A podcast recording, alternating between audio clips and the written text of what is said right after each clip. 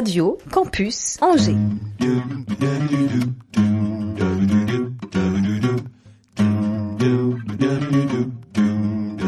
L'Afterwork avec Olivier Pia. Eh bien les amis, soyez les bienvenus dans ce nouvel After Work, une nouvelle heure à découvrir des personnalités qui font le territoire, découvrir ou redécouvrir, puisque nos invités du jour ont déjà eu le loisir de nous rendre visite et c'est euh, un plaisir nouveau de parler d'une année sur l'autre de projets inédits, de contours d'un salon littéraire qui évolue par exemple. Prenons le cas Roumanoff. Catherine, elle connaît bien les studios, on a soutenu ses ouvrages sur l'hypnothérapie, suivi ses débuts de romancière, avec juste après mon dernier souffle, et puis c'est un plaisir de te recevoir à nouveau, Catherine. Bonjour. Bonjour Et bienvenue euh, pour un essai transformé, celui d'écrivaine, avec un ouvrage qui traite des sujets qui te sont chers, les âmes qui sont là, les peut-être dans le studio d'ailleurs, la vie après la mort, la vie avant la mort aussi. Et puis tu nous ouvres les portes de ce qu'on imagine puiser dans un jardin secret d'origine russe. Oui, oui, oui, tout ça. Euh, quand tu t'appelais encore Romanov avec un V, peut-être? Peut-être, qui sait. pas si- Ça, tu n'en parles pas dans le roman sur le prochain. C'est un roman court, efficace, tendre et plein de pensées, outre l'histoire, euh, des choses qui font la vie et qui font résonner nos existences, nos croyances ou pas, et nos liens avec euh, nos aïeux ou pas. On revient en détail sur ce roman qui flirte avec le fantastique tout à l'heure, ce qui ne va pas nous empêcher de flirter encore avec le fantastique. Deux hommes sont là, des hommes, des bonhommes, ils représentent l'association imaginaire. Bonjour Pierre-Marie. Bonjour. Président, Romain, Malais, Bonsoir. bonjour, respectivement président et vice-président. Attention, personnalité donc très haut gradé hein, euh, dans cette émission d'association. On va rappeler euh, ses vices et ses vertus tout à l'heure. Et si vous venez, c'est aussi parce qu'il y a un événement à promouvoir, un événement important pour les Angevins, euh, notamment ceux qui sont attachés à la littérature de genre. Le salon Imaginaire regroupe à peu près toutes les littératures qui sortent du roman et vous allez nous rappeler comment vous, en faites la promotion toute l'année de cette littérature et comment va se dérouler le salon, dont je peux d'ores et déjà vous dire que les dates, ce sont les 27 et 28 novembre et que c'est au Grenier Saint-Jean d'Angers. Voilà, Exactement. pour les grandes faute. lignes. hein. La réalisation est assurée par Étienne et je te remercie. Coucou Étienne. Et puis il me reste à déclarer ouvert cette émission. Euh, ce n'est pas l'afterwork du fantastique, non, mais c'est le fantastique afterwork autopromotion qui est le numéro ouhou, 196.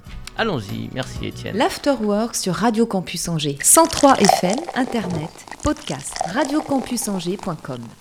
Alors, euh, côté thématique, on ne pouvait pas rêver mieux. hein. Vous savez que cette, euh, vous avez, vous, cette même envie de jouer avec le fantastique, euh, tous les trois. Question philo pour commencer. Est-ce que c'est pour mieux fuir la réalité? Alors, c'est pour donner un autre aspect à la réalité, tout simplement. Hop. Pour donner un autre aspect à la réalité, excuse-moi.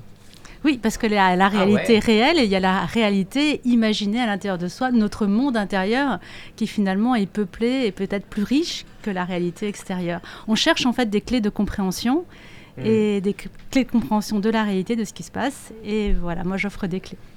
Les garçons? Euh, oui, moi, pour faire le réel, ouais, ouais, euh, j'aime bien. euh, comment dirais les, ouais, les, les grandes aventures, euh, notamment dans des univers euh, complètement autres. hein. Genre, euh, genre, genre euh, t'as le quotidien, là, tu bosses, tout ça, et puis à un moment donné, tu te décroches de tout ça. Ouais, voilà. c'est Une un- déconnexion. J'aime bien trouve aussi être un super-héros de temps en temps et tout, hein, sans prendre trop de risques, tout en Mais on restant est, dans mon on lit. est aussi un super-héros dans la vie. J'en suis sûre que tu accomplis énormément de choses. Donc, euh, Il c'est a ça des qui est enfants, agréable. Pierre-Marie dirait, il a des enfants déjà. Oui, il est marié surtout. C'est Eh ça ben, qui- c'est eh ben, c'est déjà un beau défi, un challenge. Et toi, Pierre-Marie, c'est pour fuir la réalité que tu aimes le. Eh ben non, en fait c'est Ah. pour donner l'imagination. Pour moi le fantastique, il y a plusieurs sous-genres de fantastique, mais pour moi le fantastique, celle que je pratique le plus et celle que je mets en avant dans, dans notre association et dans notre salon, il y a beaucoup de personnes qui passent par l'imaginaire pour réfléchir au monde d'aujourd'hui et à ces questions, ou alors en se disant j'en ai pas les moyens techniques ou technologiques de faire ce que j'ai envie de faire et d'avancer tel que je voudrais dans mon domaine de Hmm. compétences, je vais donner l'imagination aux générations suivantes. Donc c'est un argumentaire très étayé. Je sors de 4 jours d'Utopial, je ne sais pas si tu connais, et du coup, la position entre science et science-fiction, je- j'en ai mangé pendant 4 jours sur des questions très diverses et très variées, et avec toujours cette, euh, ce, ce modus operandi où les scientifiques passent par l'imaginaire de manière à donner l'imagination à d'autres générations, de pousser plus loin que ce qu'on Ah, connaît. Et des romans qui, a- qui ont 50, 60 ans, qu'on pouvait appeler dystopiques, qui sont aujourd'hui euh, d'actualité. Euh, ça, ça fait partie aussi de l'imaginaire qui se transforme et le fantastique qui se transforme au quotidien. Le dystopique est de mauvaise presse en ce moment puisqu'il y a toute une part de ces auteurs qui ont maintenant 50 ans, 60 ans, 70 ans et qui se disent bah voilà, moi ça fait 40 ans que j'écris Mm. du fantastique, de la dystopie ou de l'utopie et en fait je suis un pompier pyromane. Je ne présente et on ne nous présente que des dystopies, que des moments où ça va mal alors que finalement en orientant un petit peu différemment notre, notre façon de voir, on Mm. peut voir que le monde, il y a plein de bonnes choses qui se passent. Et que du coup il faut repartir sur, euh, sur quelque chose de plus positif. Et on va proposer des romans ce qu'on appelle le solar punk. C'est un genre en émergent en immersion Mhm. qui est là pour présenter voilà notre monde. Il y a des belles choses. On, on peut encore évoluer. On peut encore s'améliorer. On peut encore se transformer que ça soit dans la science dure dans les sciences molles ou juste dans la spiritualité. Et on va donner des, des choses positives à penser et des mondes positifs où il se passe des choses bien Catherine Oui, moi- oui, oui. C'est une question sur la science dure, science molle. Excuse-moi, c'est un peu. un- Je connaissais pas ce terme. Moi, c'est plutôt l'approche d'une réalité en fait. C'est pas tellement que ce soit utopique ou, ou Ok. 10 euh, quelque chose. C'est plutôt euh, l'idée de dire il, il nous arrive des choses dans la vie, on, on subit des influences, on n'est pas forcément aussi. euh, on n'a pas des frontières euh, forcément aussi solides qu'on pourrait croire. On peut. Notre conscience, elle est là, elle peut être aussi euh, soit euh, effectivement proche de nous, soit un peu plus éloignée. On peut avoir différents niveaux de conscience et on peut entre- être en contact finalement avec des mondes euh, très concrets, très matériels. Je prends ma voiture, euh, Mhm. j'allume, est-ce que j'ai de l'essence? Et puis en même temps, d'autres choses un peu plus larges, un peu plus grandes, des influences du passé. En fait, dans mon roman Mes poupées russes, c'est vraiment à la fois l'influence du passé, l'influence d'une grand-mère qui vient s'inviter par des pensées, par des réflexions, par des peurs, par des blocages, par des histoires euh, dans la vie de sa petite fille, donc une grand-mère défunte. Et en même temps, elle a aussi, enfin cette, cette héroïne, elle a un jour, donc c'est très concret, une boule qui pousse dans son pied. et, euh, et dans cette protubérance, dans ce kyste, elle se dit bah, pourquoi j'ai quelque chose qui pousse en plus euh, de moi? Et il y a un esprit en fait dans son, dans son pied, voilà, qui, a pris, qui a pris un refuge en fait dans cet endroit-là. Donc euh, c'est un- C'est à. C'est du fantastique ou, ou pas, je ne Mais sais ça peut pas. être du quotidien quand Et on le vit, peut-être, et peut-être voilà. qu'il y a des gens qui Mm, le mm, vivent mm. comme ça. Elle grossit cette boule Dans le pied, le kyste Pas spoiler, mais. Elle est, Mhm. elle, est, elle est fixe en fait, enfin elle est fixe. hein. Elle, est, elle, est, elle est répertoriée par la médecine en fait, c'est la maladie de l'édernose. Et ça- par contre, ça arrive d'un seul coup, donc euh, comme, Hmm. comme, comme un kyste euh, Ce se qui veut sûrement dire quelque chose, mais on va l'évoquer évidemment, forcément. Et la, la science dure, science molle, excuse-moi? Oui alors je reviens et en même temps je, je fais Ah bah vas-y, euh, une droit de réponse. réponse, droit de réponse. Euh, Non, c'est pas absolument Deuxième pas de round. réponse parce que ça voudrait dire que nous ne sommes pas d'accord. Or, je suis d'accord. Ah bah très bien. Je pense notamment à Max Tegmark, qui est un physicien euh, suédois, qui vient de sortir un roman, puisque il faut le savoir que les mondes parallèles sont une réalité mathématique. Ça existe. Les scientifiques sont tous Hmm. unanimes pour dire que les mondes parallèles existent, sauf que nous n'avons pas les moyens de le percevoir. Et puis, on est sur de la physique quantique. C'est vraiment des théories mathématiques avec sans aucune application physique actuelle. Donc voilà, Mhm. tout ça pour dire que euh, on a des, on a chacun sa sensibilité et on accepte chacun une façon réelle. La réalité, en fait, c'est juste un point de vue. Il n'y a pas de réalité unanime pour tout le monde. Il n'y a que le matériel qui est unanime pour tout le monde. Les sciences et la science-fiction vont beaucoup plus loin que ce qu'on est capable de voir.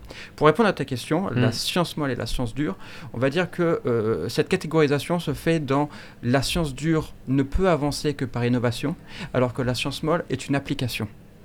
Les- les- ce qu'on appelle les sciences molles couramment, ce sont les C'est langues, Romain qui fait l'amour. hein, c'est bien. ce sont les langues, euh, les langues vivantes. Ça va être euh, la philosophie. Ce sont vraiment le comment est-ce que notre monde nous entoure et comment est-ce que nous comprenons notre monde. Et le monde va évoluer indépendamment de nous.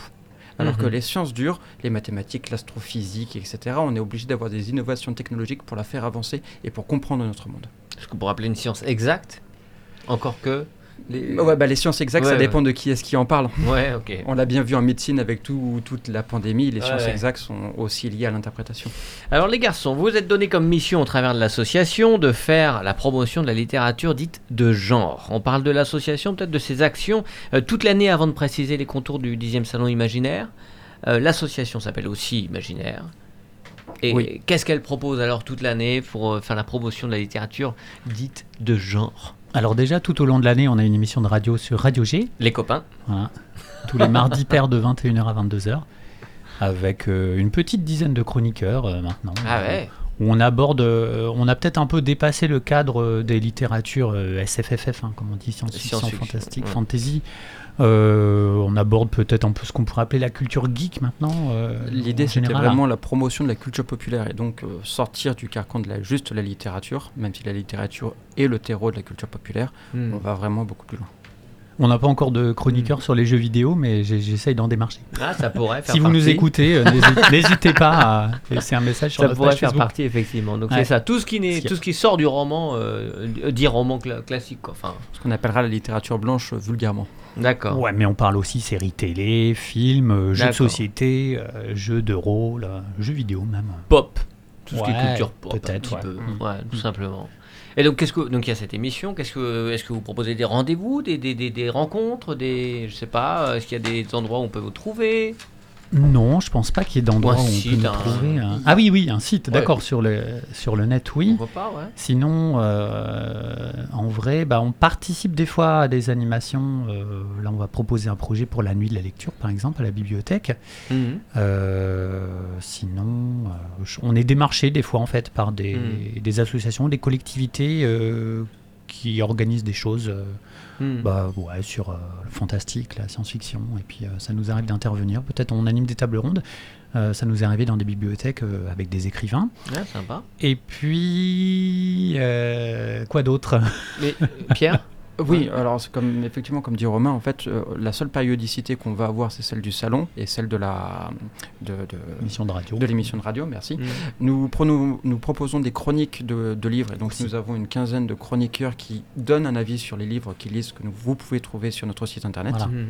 Et puis, euh, comme disait Romain, ponctuellement, on fait appel à nous pour animer des tables rondes. Les dernières en date et avant la nuit de la lecture qui arrivera en janvier, nous étions au Geekfest, l'Angers Geek Festival, où nous avons animé deux tables rondes. D'accord. Donc voilà, périodiquement, nous faisons des choses. Nous faisons des interviews, des interviews d'auteurs, que ce soit euh, en visio ou juste en audio pour pouvoir les passer soit sur l'émission radio, soit sur notre chaîne YouTube ouais. D'accord. Voilà. Qui s'appelle Imaginaire. qui s'appelle Imaginaire. Et nouveauté Et aussi, on va refaire un fanzine là. On relance. Ah, un- sympa. on avait un petit fanzine papier euh, sur le modèle de la tête en noir, qui est euh, le plus vieux fanzine français gratuit sur le, le polar, qui a fêté ses quoi 30 et quelques années, il me semble. Mhm. Et euh, bah, en fait, Imaginaire s'est structuré dans un magasin. Il s'appelait Phénomène J. Mhm. qui était rue Monteau, un bouquiniste qui était quand même spécialisé, qui avait des livres d'occasion, mais aussi des nouveautés de certains éditeurs français de, de SFFF. Et puis, euh, ça a commencé euh, par un fanzine, en fait, il me semble, euh, cette Mhm. association. Enfin, il y a eu un, un premier salon, et puis un fanzine, donc avec surtout des chroniques de livres, en fait, euh, D'accord. SFFF. Une Ouais. bonne partie de l'équipe est peut-être euh, écrit aussi, parce qu'il y, y a ce bouquin que j'ai dans les mains, Orient Extrême, et ça sont des gens qui font partie de l'association? Alors non. Et d'ailleurs, ça doit être une anthologie où il y a le moins de membres de l'association parmi toutes celles que nous avons sorties. Euh, L'anthologie, c'est très difficile de le montrer à, radio, à la radio, un livre. Mais Pas facile. euh, donc, depuis 2011, date de nos premiers salons, nous éditons une anthologie pour chaque salon, puisque chaque salon est thématique, et euh, ce qui nous permet de financer une partie du salon. Ouais. Dedans, vous trouvez des nouvelles d'auteurs professionnels, des nouvelles d'auteurs amateurs, puisque nous faisons un appel à texte ouvert à tous, avec Ouais. un jury qui en sélectionne un nombre défini. Et puis, les membres de l'association ont la possibilité d'écrire dedans si, leur- si le thème leur parle et s'ils ont envie.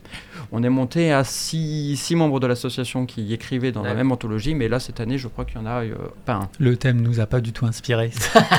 non, C'est nous deux qui l'avons choisi, donc euh, je- C'est bien. Et je fais bien. une petite ouverture, mais euh, Romain parlait du nouveau fanzine. En fait, le nouveau fanzine ne vient pas seul, puisqu'il vient avec un deuxième salon périodi- périodique que Hmm. nous mettons en place, qui s'appelle le Lazarfest, et que bah, Romain va présenter. Non, mais euh, c'est un salon, on va dire plutôt une rencontre de jeux de rôle en fait. Euh, ça, c'était un truc qui était un peu Ça dans partie de la l'ADN. culture pop. C'était dans l'ADN. de- bah alors, par exemple, Phénomène J, avant d'être un bouquiniste à Angers, c'était une boutique qui vendait des jeux de rôle euh, à Paris.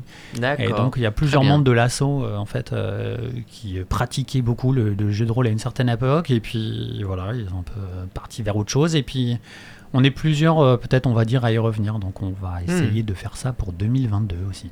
Alors, on détaillera tout à l'heure le salon qui se déroule au mois de novembre. Pour continuer à parler fantastique, le livre de Catherine Roumanoff se pose là.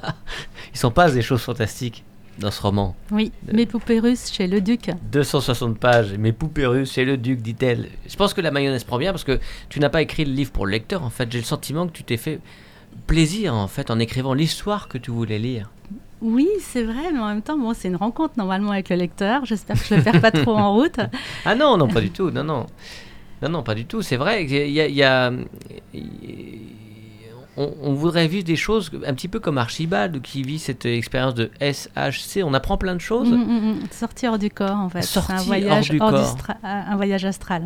Ça, c'est quelque chose que tu as vécu. Alors non, c'est un truc qui me fait assez fantasmer. Donc il y a Ah des bah gens ouais. euh, qui le pratiquent assez bien. Donc en fait, euh, l'idée c'est qu'on a notre corps physique et qui est ent- entouré d'un corps éthérique. On a sept corps en fait, euh, mental, émotionnel, euh, bouddhique. Et donc en fait, quand on on, a fait un, sept corps. on- bon, il y a des gens qui disent qu'à chaque fois qu'on dort la nuit, on fait des, vo- des voyages. C'est-à-dire qu'on a notre corps éthérique qui va se promener, qui, va, se- qui peut se promener, qui peut passer à travers les murs, un peu comme dans la science-fiction Ouais. en fait. Et qui Pas d'opposition, découvrir- les garçons. Voilà, d'autres Les micros sont ouverts, hein, vous parlez quand Alors, vous voulez. bon, au niveau des preuves scientifiques, euh, il y a des, des gens qui sont répertoriés qui font ça très bien. Et puis il y a des tests qui sont faits. Ça rejoint aussi les expériences de mort imminente où euh, les gens Mhm. déclarés morts euh, physiquement sur la table d'opération, on leur peuvent sortir de leur corps, voir une grande Mhm. lumière et peu, peuvent observer euh, des choses qui se passent autour d'eux. Donc ça, c'est vraiment des choses qui ont été répertoriées. euh, Mmh. euh, Mais le. SHC, on n'est pas forcément mort ou on n'est non, pas. non, euh, là l'idée c'est qu'avec un bon entraînement on peut arriver à le faire. Donc il y a toute la méthode d'ailleurs dans le livre. Et donc il y a Archibald qui lui, en fait, a- a- sa copine est partie en fait pour la septième fois. Donc il se demande où elle est. Et il se dit tiens, si je restais dans l'appartement pour la guetter si jamais elle revenait. Et en même temps j'ai envie de savoir où elle est. Donc il se dit c'est la solution de rester là et en même temps d'envoyer son corps astral chercher des infos pour savoir où est sa copine. Donc il s'entraîne à faire ça. Mais bon, il va avoir une petit raté et il y a son corps astral qui va partir et qui va atterrir chez quelqu'un d'autre en fait. hein. Donc voilà. Mmh. Ça, c'est- possible d'atterrir dans le corps de quelqu'un d'autre, parce qu'il y a le SHC où on va se promener quelque part et on voit euh, dans une pièce, par exemple. Alors ça rejoint un petit peu euh, ce qu'on parle des entités défuntes, c'est-à-dire que Ouais. euh, après la mort, euh, d'après les espérances de mort imminente, on est aspiré par une lumière et on s'élève. Et on sait que certaines personnes euh, peuvent être surprises de leur mort ou peuvent ne pas accepter de monter dans la lumière parce qu'elles sont trop intéressées par ce qui se passe encore sur le plan terrestre et vont circuler dans ce qu'on appelle le bas astral. Ça s'appelle les entités défuntes. Et ces entités défuntes peuvent se coller à certaines personnes et on peut être comme ça euh, assez récepteur de ce genre Hmm. de choses et avoir d'ailleurs certains troubles de comportement qui sont liés à ça. Mmh. Alors là, on, on est à la fois euh, dans mon, dans mon domaine de l'hypnose, parce que quand on met les Mhm. personnes en hypnose, l'hypnose, Parce que tu es hypnothérapeute. voilà, à donc il y a une espèce d'ouverture de conscience où on peut cap- où des entités défuntes qui sont ici dans l'énergie de la personne peuvent euh, comment dire, passer au premier plan. Donc il y a Mhm. ça en hypnose, il peut y avoir un travail de libération d'âme. C'est souvent un travail énergétique d'ailleurs. Et, euh, et donc voilà, inspiré de toutes ces choses-là un peu fantastiques, euh, j'ai créé ce roman qui euh, se déroule à Paris au- auprès d'une dame qui a les pieds sur terre, avant que justement dans un de ses pieds s'invite ce, ce morceau de personne. Ouais, Archibald. Alors c'était pas que fantastique, hein, au contraire, même là où le livre prend une autre dimension, c'est aussi un livre de pensée qui donne à réfléchir sur la vie, le temps. Sur la généalogie en fait, sur aussi, la thérapie beaucoup, euh, beaucoup voilà, pensé liée aux ancêtres. ouais. c'est vrai. Mm. Euh, Il y a des fatalités, il y a des non-choix. Un mot sur Colin Firth aussi? Oui, alors effectivement. Ça, c'est étonnant. Oui, alors. euh, c'est une revanche personnelle, quelque chose de... Non, non, c'est quand. Oui, voilà, c'était pour expliquer que chacun est différent, chacun a des goûts différents, chacun est unique. Sinon, tout le monde serait marié avec la même personne. Ouais, ben, Et pourquoi pas euh, Colin Firth Voilà. Donc, ouais, tout euh, simplement. Et alors, il y a un personnage qui s'appelle lui aussi, qui n'a pas de prénom. Oui. C'est très étrange de ne pas avoir nommé ce personnage, que quand on, on lit lui avec un L majuscule, on pense euh, à Jésus. Non, alors pas forcément. Donc là, c'est l'histoire de la grand-mère qui raconte vraiment l'amour euh, de sa vie. Et en fait, c'est un amour qui est tellement douloureux, un amour euh, à la fois passionnel et douloureux, et plein d'insatisfaction, et plein que du coup, elle l'appelle lui parce qu'elle elle, elle ose, elle ose même pas dire son prénom. Enfin, Mhm. elle elle peut pas dire son prénom tellement que c'est associé à de la douleur. Mhm. Euh, dans ce livre, effectivement, comme tu le soulignais tout à l'heure, il y a un côté un petit peu personnel, puisque l'histoire de la grand-mère, c'est vraiment l'histoire de ma grand-mère. Et Voilà. on parle un petit peu à la fin. Ouais. Mm, mm, mm. Ouais. Voilà, qui a traversé. euh, C'est important pour toi, ça fait du bien d'avoir ce, ce, Ouais, je ce terreau-là. Donc ma grand-mère, moi que j'ai connue jusqu'à l'âge euh, de 14 ans, et euh, j'en suis sûre qu'elle aurait aimé être une héroïne de roman. Et donc quelque part, en écrivant euh, dans ce roman, c'est un des personnages du roman, c'est pas le seul personnage. En écrivant son histoire, j'ai l'impression que je lui rends hommage en fait. Et ça y est, elle est devenue, euh, grâce à moi, un personnage de roman. Ouais. Mm, mm, mm. Il y a quelque chose de, une, une espèce de légitimité que tu voulais. Quelque euh, chose, une histoire inachevée en fait, que j'ai voulu, euh, une histoire euh, d'amour que j'avais développé avec ma grand-mère, que je raconte, et, et, et d'amour qu'elle aurait voulu recevoir peut-être plus dans, la- dans sa vie, qu'elle n'a pas pu recevoir. Il y a eu la guerre, il y a eu, il y a eu des drames, et donc là, euh, voilà, je lui rends hommage en, en racontant cette histoire. Ah, Je sais pas si elle serait contente en vrai, parce que je raconte quand même des trucs assez farfelus, mais, euh, mais voilà, c'était l'occasion. Alors, elle vient page 36, 36. La femme me regarde et sourit. Vous avez mal au pied droit Oui, c'est votre grand-mère paternelle qui vous parle. Comment ça?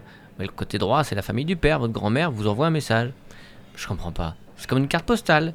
C'est pas possible, elle est morte il y a très longtemps. Elle vous envoie une carte postale de l'au-delà. Comment vous pouvez l'affirmer?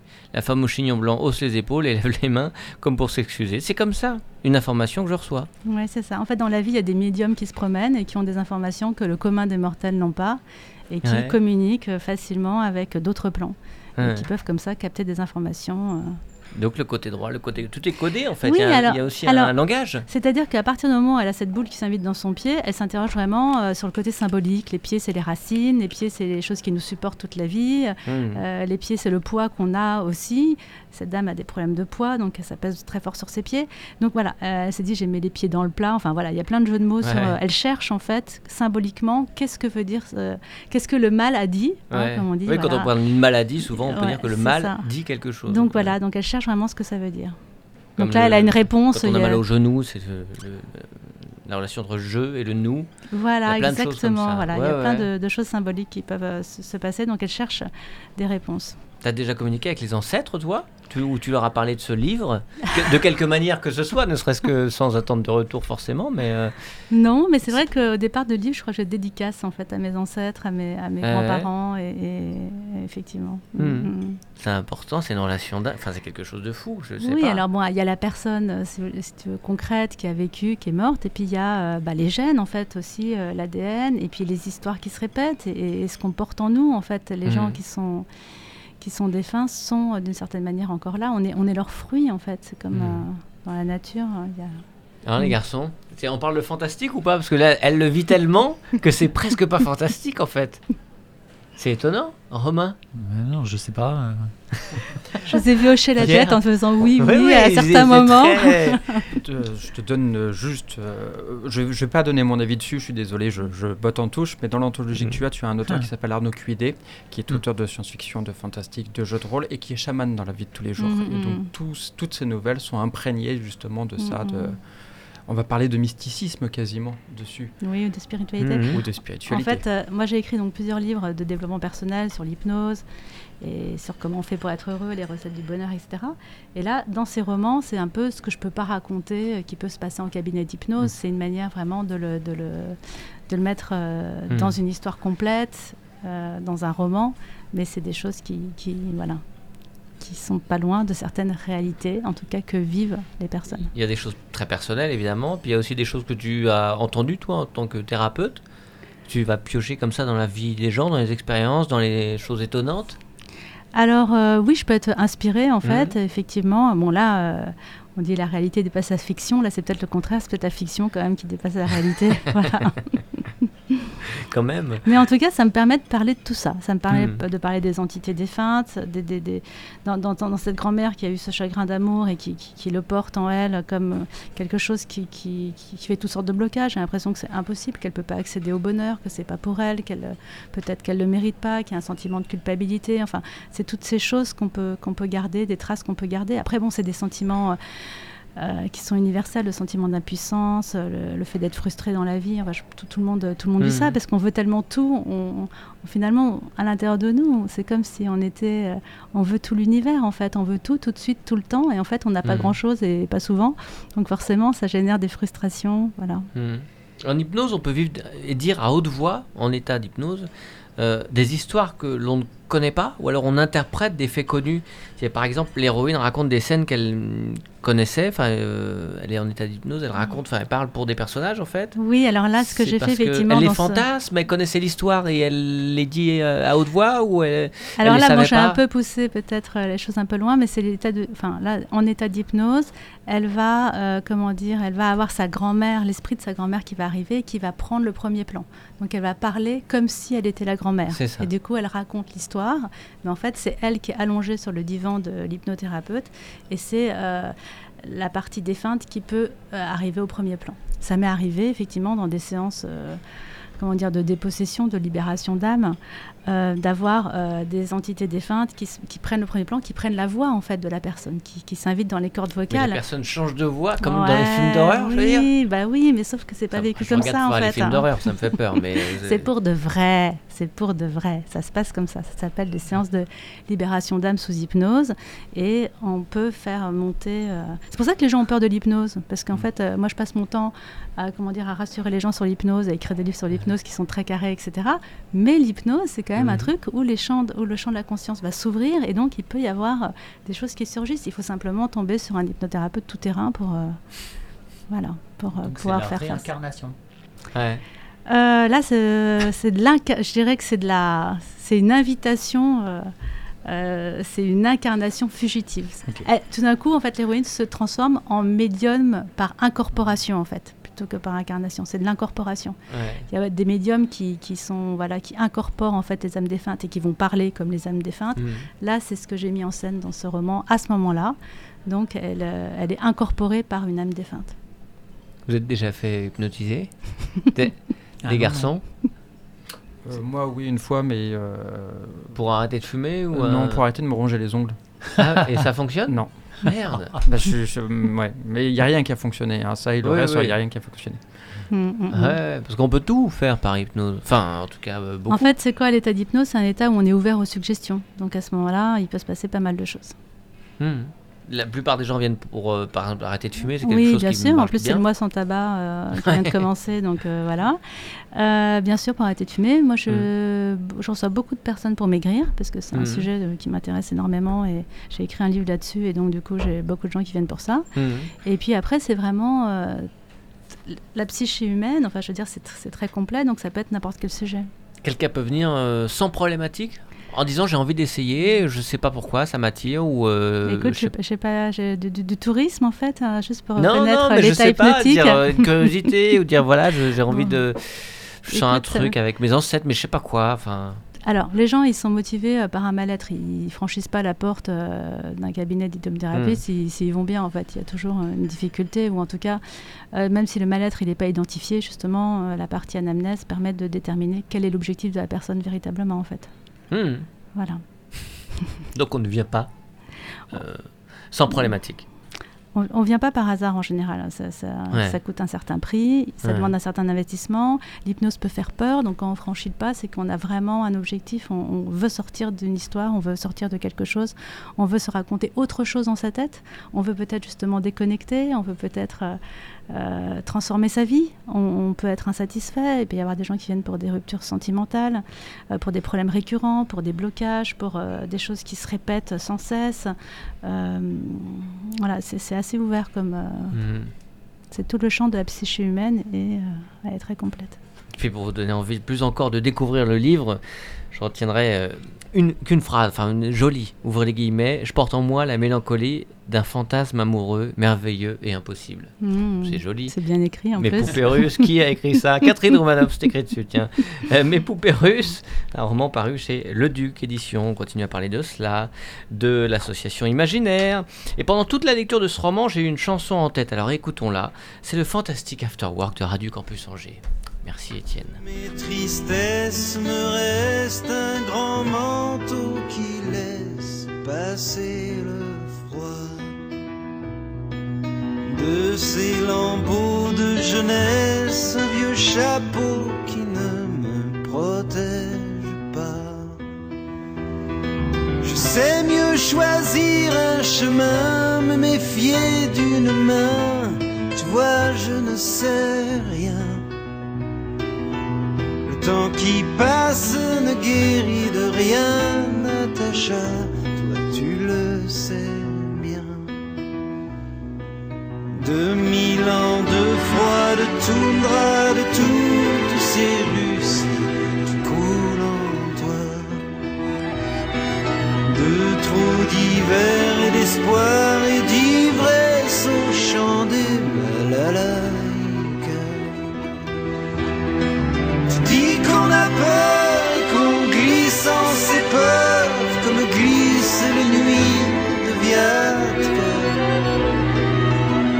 Chacun de tes baisers, Natacha, c'est tout ça qui m'attache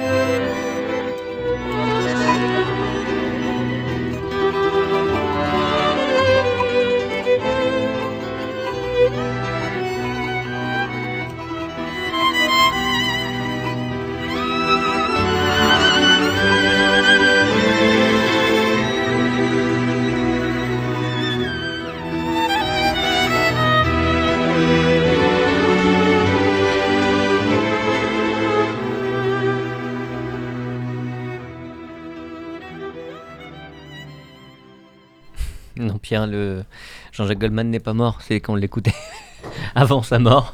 Juste que j'ai entendu cette mélodie euh, avec ces accents russes qui m'ont fait penser euh, euh, aux poupées russes, mes poupées russes, le livre de Catherine Romanoff dont, dont on va encore parler tout à l'heure.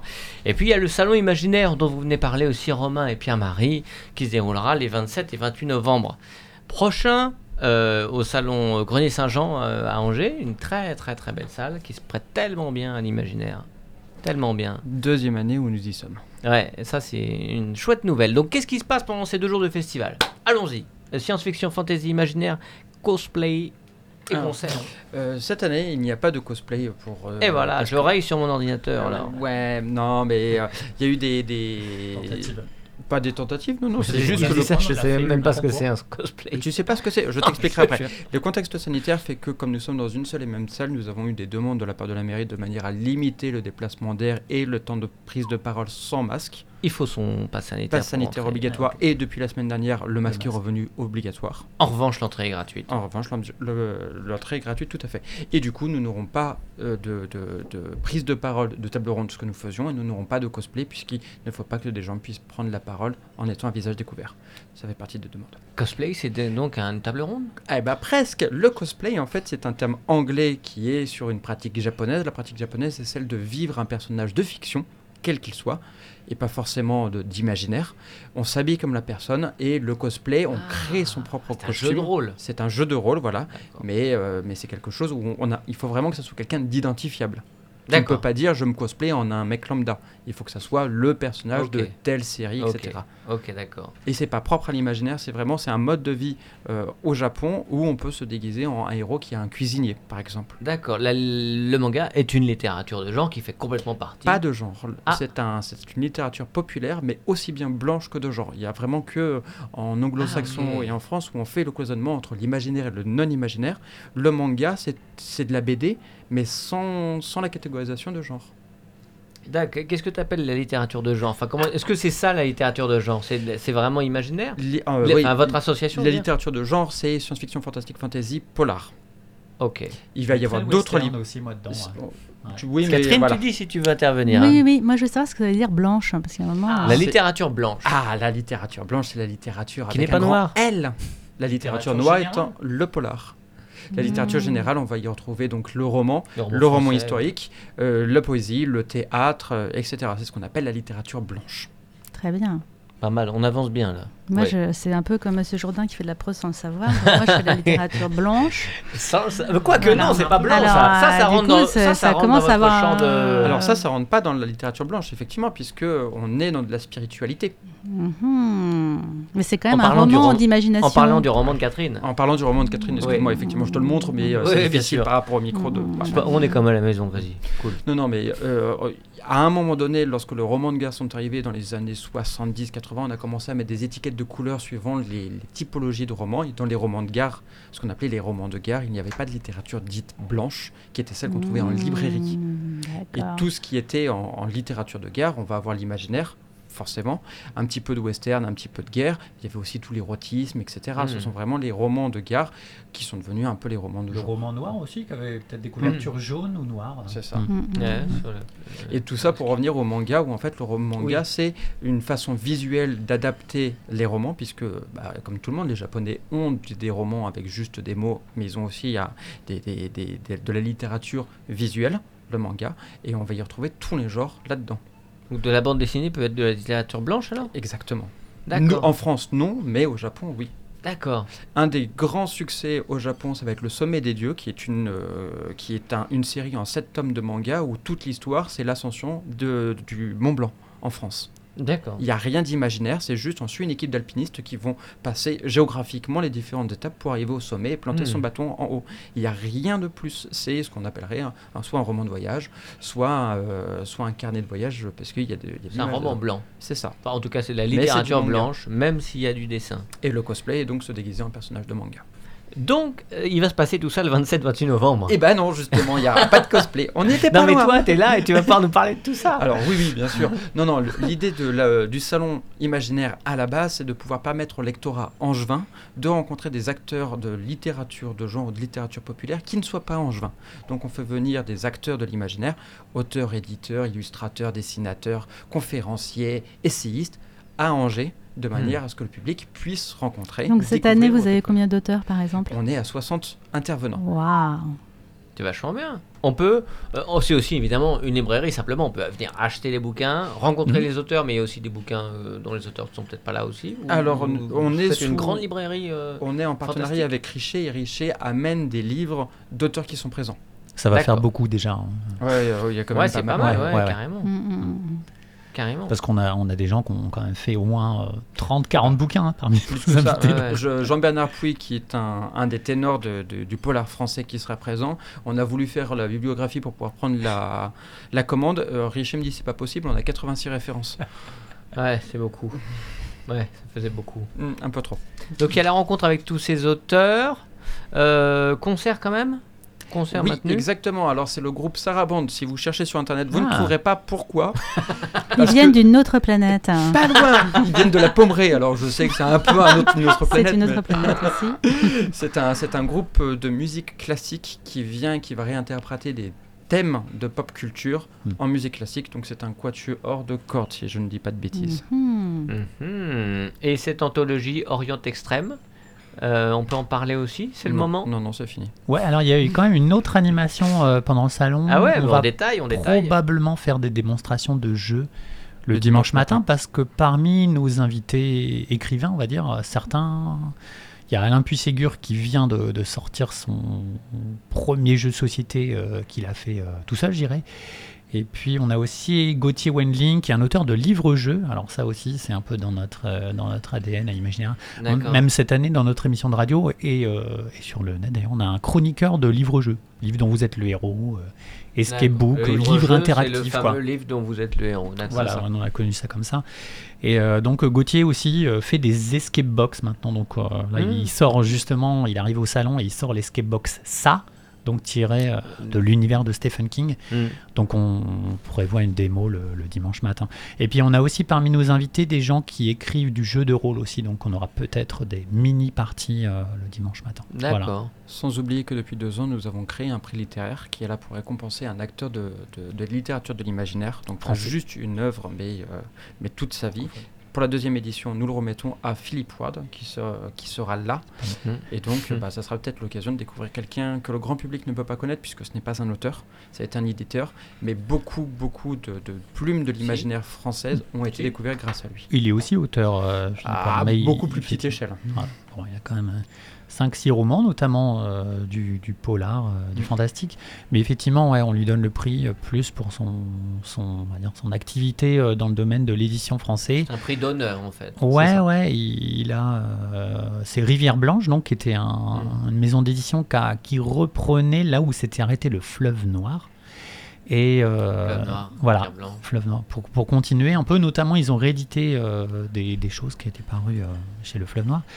Et puis, euh, qui a donné la chance beaucoup à de jeunes écrivains français Mhm. de littérature de genre de publier euh, leur premier roman. Et qui est un éditeur aussi qui publie à la demande, hein, si je ne m'abuse. ouais. Mm. Et donc vous, vous êtes en angevin, c'est-à-dire que vous, alors vous allez faire ce salon dans différentes villes.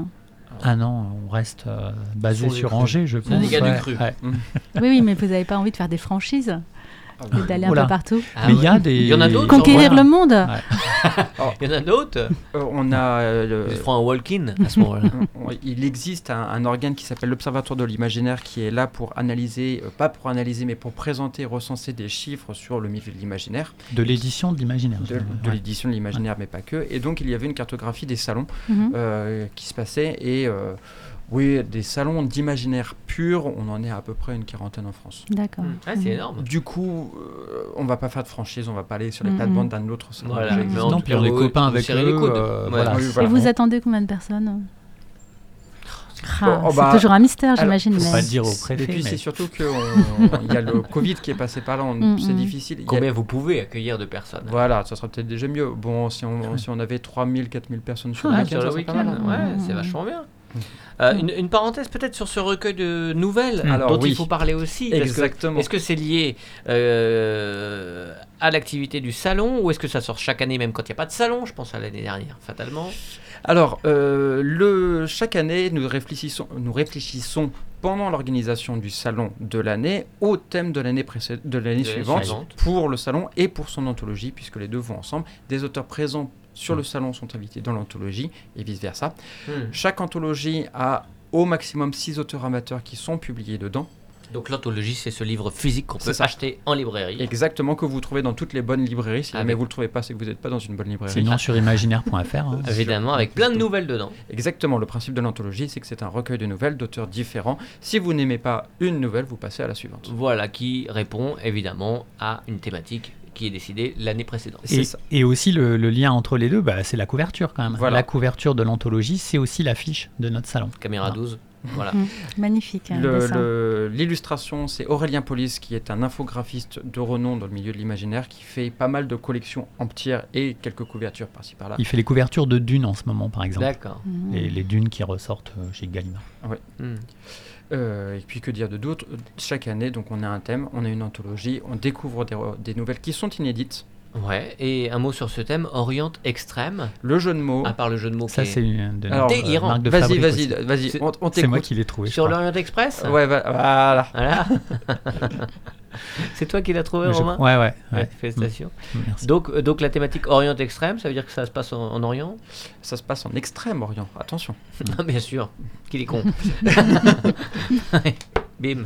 le, le, le, le- thème, même si, euh, même si le, le thème peut prêter à discussion, on voulait vraiment euh, partir loin de, de l'Europe, en fait, et s'ouvrir à une autre partie qui, bah, qui, a, qui a le vent en poupe et dont on discute beaucoup ces temps-ci, parce qu'on avait le cosplay, on avait, euh, on Mm. avait pas mal d'activités qui renvoyaient au manga, qui renvoyaient pas qu'au Japon, parce que tout le monde pense que l'Extrême-Orient, ça se limite à la Chine, Japon, Corée, mais en fait, il y a vraiment toute une étendue euh, géographique sur laquelle on voulait aller, et c'est ce qu'on a voulu mettre dedans en disant, bah voilà, quand on parle d'Extrême-Orient, on pense forcément à cette triade de pays. Or, euh, le Kamchatka en Russie, c'est l'Extrême-Orient, et euh, la Nouvelle-Guinée, Papouasie-Nouvelle-Guinée, c'est aussi l'Extrême-Orient. Donc on a des nouvelles qui se situent dans pas mal d'endroits différents, ou qui sont d'inspiration de ces endro- endroits-là Hmm. et qui vont pouvoir présenter vraiment une littérature d'imaginaire sur, euh, sur toutes ces étendues-là. Et du coup, l'idée, c'était quand même de sortir un peu de, de clichés euh, en fait qu'on a euh, sur, euh, sur ces mythologies-là, quoi. Bah, le samouraï ou le combat avec les gros monstres, au bout d'un moment, tout le monde en a vu, Pacific Rim. euh, Ou les yokai ou euh, des choses comme ça. Donc c'est un peu ce qu'on avait demandé euh, dans notre appel à texte et il y en a pas mal qui... euh, Par exemple, Jean-Bernard Pouy, dont on parlait tout à l'heure, nous a écrit une histoire de dragon, mais hyper originale. quoi. Hmm. Et euh, euh, il y a une sélection qui est faite sur les textes, il y a des refusés Sur ou, les euh, amateurs, oui. Mm. Alors on reçoit une centaine de nouvelles chaque année, on en Ah, sélectionne c'est énorme. 6.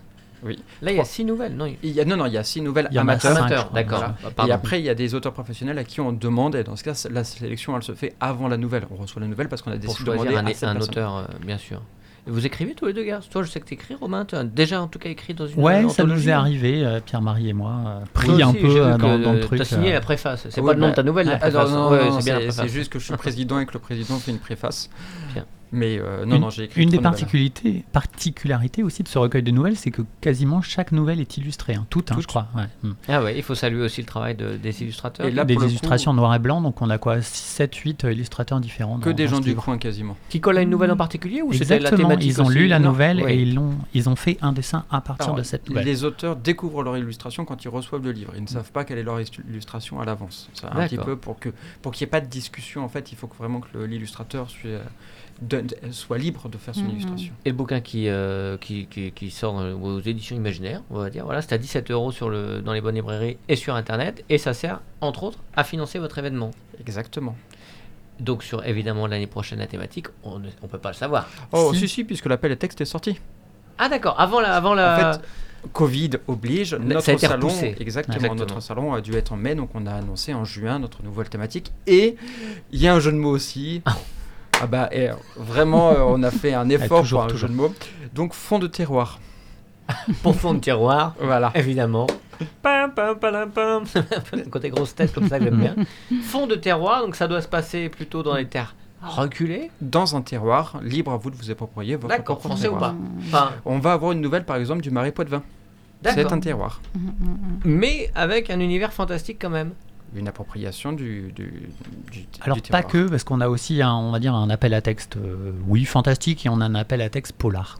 Mm. D'accord, oui, euh, littérature de genre, on va dire. Ouais, voilà. Voilà, quelle qu'elle soit. Mm. Ça t'inspire ça? Eh bien, Fond de écoute, euh, terroir? Pourquoi pas Il faut rendre. C'est pour quand alors? Attends, alors, La Quels sont les délais? Euh, 31 octobre. Mm, Non. mm, Eh bah, Zut Ça sera pour l'année suivante. 2024, hein. alors. Mais ça a permis de découvrir des nouvelles choses, notamment que l'Anjou a deux créatures fantastiques à nulle part ailleurs, qui ont pour propriété de... Il y en a une des Romain, deux. il savait pas. Non. Ouais, ouais, ouais, bah, j'ai découvert ça en faisant des recherches et en lisant, relisant une nouvelle. Il y a une créature dont j'ai oublié le nom, mais vous le trouvez sur Wikipédia, hein, c'est c'est facilement trouvable. Euh, le la créature ne sert à rien à part qu'elle mange les femmes qui n'engueulent pas suffisamment leur mari. Ah oui, c'est... euh, Ouais, Tu ouais, connais? Et, et ouais Non, c'est c'est pas la louve qu'on voit au château du Plessis-Bourré, Si, si, si, Ah. effectivement, c'est ça, et Mm. ça a un nom particulier, et l'Anjou a vraiment Et cette quelqu'un l'a intégré dans une nouvelle Donc ça veut dire qu'il faut engueuler son mari en fait. Régulièrement, Sinon, on si tu risque le de regardes- se faire voilà, tu le manger. Ouais, c'est ça. D'accord. C'est une espèce de. C'est très étonnant Ouais. C'est ça. Ouais. Encourager les femmes à. à devenir menthe. Bon, alors, le, le- le mythe veut qu'elle finisse par mourir de faim. Cette créature. Voilà. Ah. D'accord. D'accord. Vachement bien. Je voudrais revenir sur Moi, quelque je préférais chose. rencontrer la créature qui, au contraire, m'encourage à me calmer et à ne pas engueuler mon mari. Parce que... Mais tu fais de l'hypnothérapie, ça marche vachement bien. Je te ah, donnerai ça, je suis la créature alors Ouais, qui ouais. va me faire ça. Et je voudrais revenir sur le livre de Catherine Romanoff, Mes poupées russes, avec une interrogation sur le quand euh, la hum, quand la grand-mère parle. Mhm. C'est les moments que j'ai préférés. J'adore le, j'adore euh, son, son phrase et j'adore ce qu'elle raconte. J'adore. Et, et elle est toujours alignée sur la droite. c'est- C'était Oui. juste euh, ça, un dans la ligne de- éditoriale. Enfin, Oui, oui, c'est en fait, c'est un, non, c'est alors c'est un choix avec l'éditeur de distinguer en fait euh, quand c'est Agatha, l'héroïne, qui parle et quand c'est la grand-mère euh, qui Oui. parle. Donc, et comme il y a aussi Archibald aussi qui parle, donc quand on suit, c'est que c'est que des c'est que des jeux, je fais ci, je fais ça. Donc euh, en fait, pour distinguer, pour pas se perdre au niveau de la narration, ouais, ouais. euh, pour pas perdre le lecteur, du coup, on a, on a fait des astuces euh, de mise en page en fait. Et comme elle est dans l'au-delà, on a ferré le texte à droite. Hmm. Et comme ça, on sait tout de suite que c'est la, la grand-mère qui parle. Elle est de l'autre côté du miroir. Elle est, elle est incroyable. Enfin, elle est- l'écriture est incroyable. Ça, ça te va vachement bien. Outre le côté fantastique, justement, là, on n'est plus du tout dans le fantastique quand c'est elle qui parle. Mm, mm, mm, Et ça te va euh, super bien. mm, mm. en cas. Donc en fait, cette héroïne, elle, est, elle, a, elle a 50 ans. euh. Ses enfants euh, quittent le domicile des parents. Elle Le se pose des questions. Voilà, elle Voilà. se- ça- à quoi ça sert Quel est le sens de ma vie Comment je peux... Si, si je disparaissais finalement de la surface de la Terre, eh ben, ça ne changerait pas grand-chose. Et elle s'entend pas très bien avec son mari. Elle a certaines difficultés. Et euh, finalement, dans ce roman, c'est vraiment euh, avec, en se libérant finalement des influences euh, extérieures et en se reconnectant à elle-même, elle va pouvoir euh, obtenir une vie plus satisfaisante. C'est chouette. Mhm. Ça donne envie aussi. Mhm. Hein. On a parlé de fantastique aujourd'hui avec euh, Catherine Romanoff, mais Poupée Russe est sorti chez Le Duc Édition. Juste avant le confinement, donc euh, c'est bien, on n'en a pas beaucoup parlé. C'est vraiment terrible hein, ces histoires de confinement, mais c'est fini, on vous jure que c'est bientôt fini. Euh, disponible dans toutes les librairies, j'imagine, Absolument. évidemment, et puis sur euh, Internet, et puis Orient Extrême, toujours disponible, euh, Imaginaire, qui reprend les nouvelles créées pour euh, la thématique Orient Extrême, la thématique de cette année, décidée l'année dernière, et qu'on retrouve cette thématique au salon euh, des Greniers Saint-Jean les 28, euh, 27-28 novembre 2021. Un petit générique et puis comme ça je vous donnerai la parole pour le mot de la fin. C'est très organisé. Retrouvez toute l'équipe de l'Afterwork en podcast sur le www.radiocampusangers.com. Ladies first, le mot de la fin Catherine. Eh bien, le mot de la fin, c'est euh, précipitez-vous pour euh, acheter ce magnifique livre, Mes poupées russes, ou offrez-le à Noël, je ne sais pas. Voilà. T'as eu l'occasion de rencontrer un peu les lecteurs ou justement avec le Covid euh, pas trop? Bah non, euh, j'ai pas rencontré mes lecteurs sur ce, sur ce livre-là. J'ai essayé par internet avec des Oui. avis postés, etc. Hum. Mais euh, non, j'ai pas participé à de salons euh, depuis le confinement, en fait. Ben, Ça ne nous empêchera pas d'avoir la curiosité, d'aller chercher ce livre. C'est un, un joli cadeau en tout cas. Puis c'est un vrai aussi voyage euh, intérieur à soi. hein. Ça nous fait Mhm. réfléchir à plein de choses. Vraiment, j'ai passé un super moment. Et des projets en cours? Oui, alors j'ai un nouveau livre qui va sortir euh, chez Hachette euh, au mois de mai. Euh, donc ça sera mon troisième roman. Et effectivement, ça parlera toujours de ces choses un peu étranges avec le parcours d'une médium. D'accord, ok. Waouh, vivement un titre? Trop tôt? Euh, Peut-être que ça s'appellera Le Bureau des âmes en peine. Bon, bah au cas où. Oh, c'est un joli titre en tout cas. Et pour vous les garçons, le mot de la fin? Sinon qu'on se retrouve le 27-28 novembre au Grenier Saint-Jean Bah, à part que ça fait deux ans que nous sommes là et que nous sommes toujours ravis de retrouver le public angevin présent au Grenier Saint-Jean pour rencontrer des Vachement nouvelles têtes. Bah oui. Euh, on vous attend avec impatience. Bah ouais. Romain, si, il faut saluer la région, la ville euh, qui aide euh, la librairie Richer. Ah bah, région, ville, librairie Richer, Univerta Haut, Chaumière du bout des rêves. Ah, Chaumière du bout des rêves. Qu'est-ce que c'est Chaumière La du bout des Chaumière du bout. Tu ne connais pas la Non, Chaumière du c'est un bout magasin de jeux de société et D'accord. déguisement grandeur nature en bas de. Qui est en bas de la rue de la Roue. Ok. Bah merci de votre visite en tout cas les garçons. Merci Bah, à merci Étienne pour, pour la réalisation. l'invitation. Mm. Et puis l'Afterwork, on se retrouve très bientôt sur Radio Campus Angers. Ah ah, à bientôt. À bientôt. Ciao. À bientôt. Yep.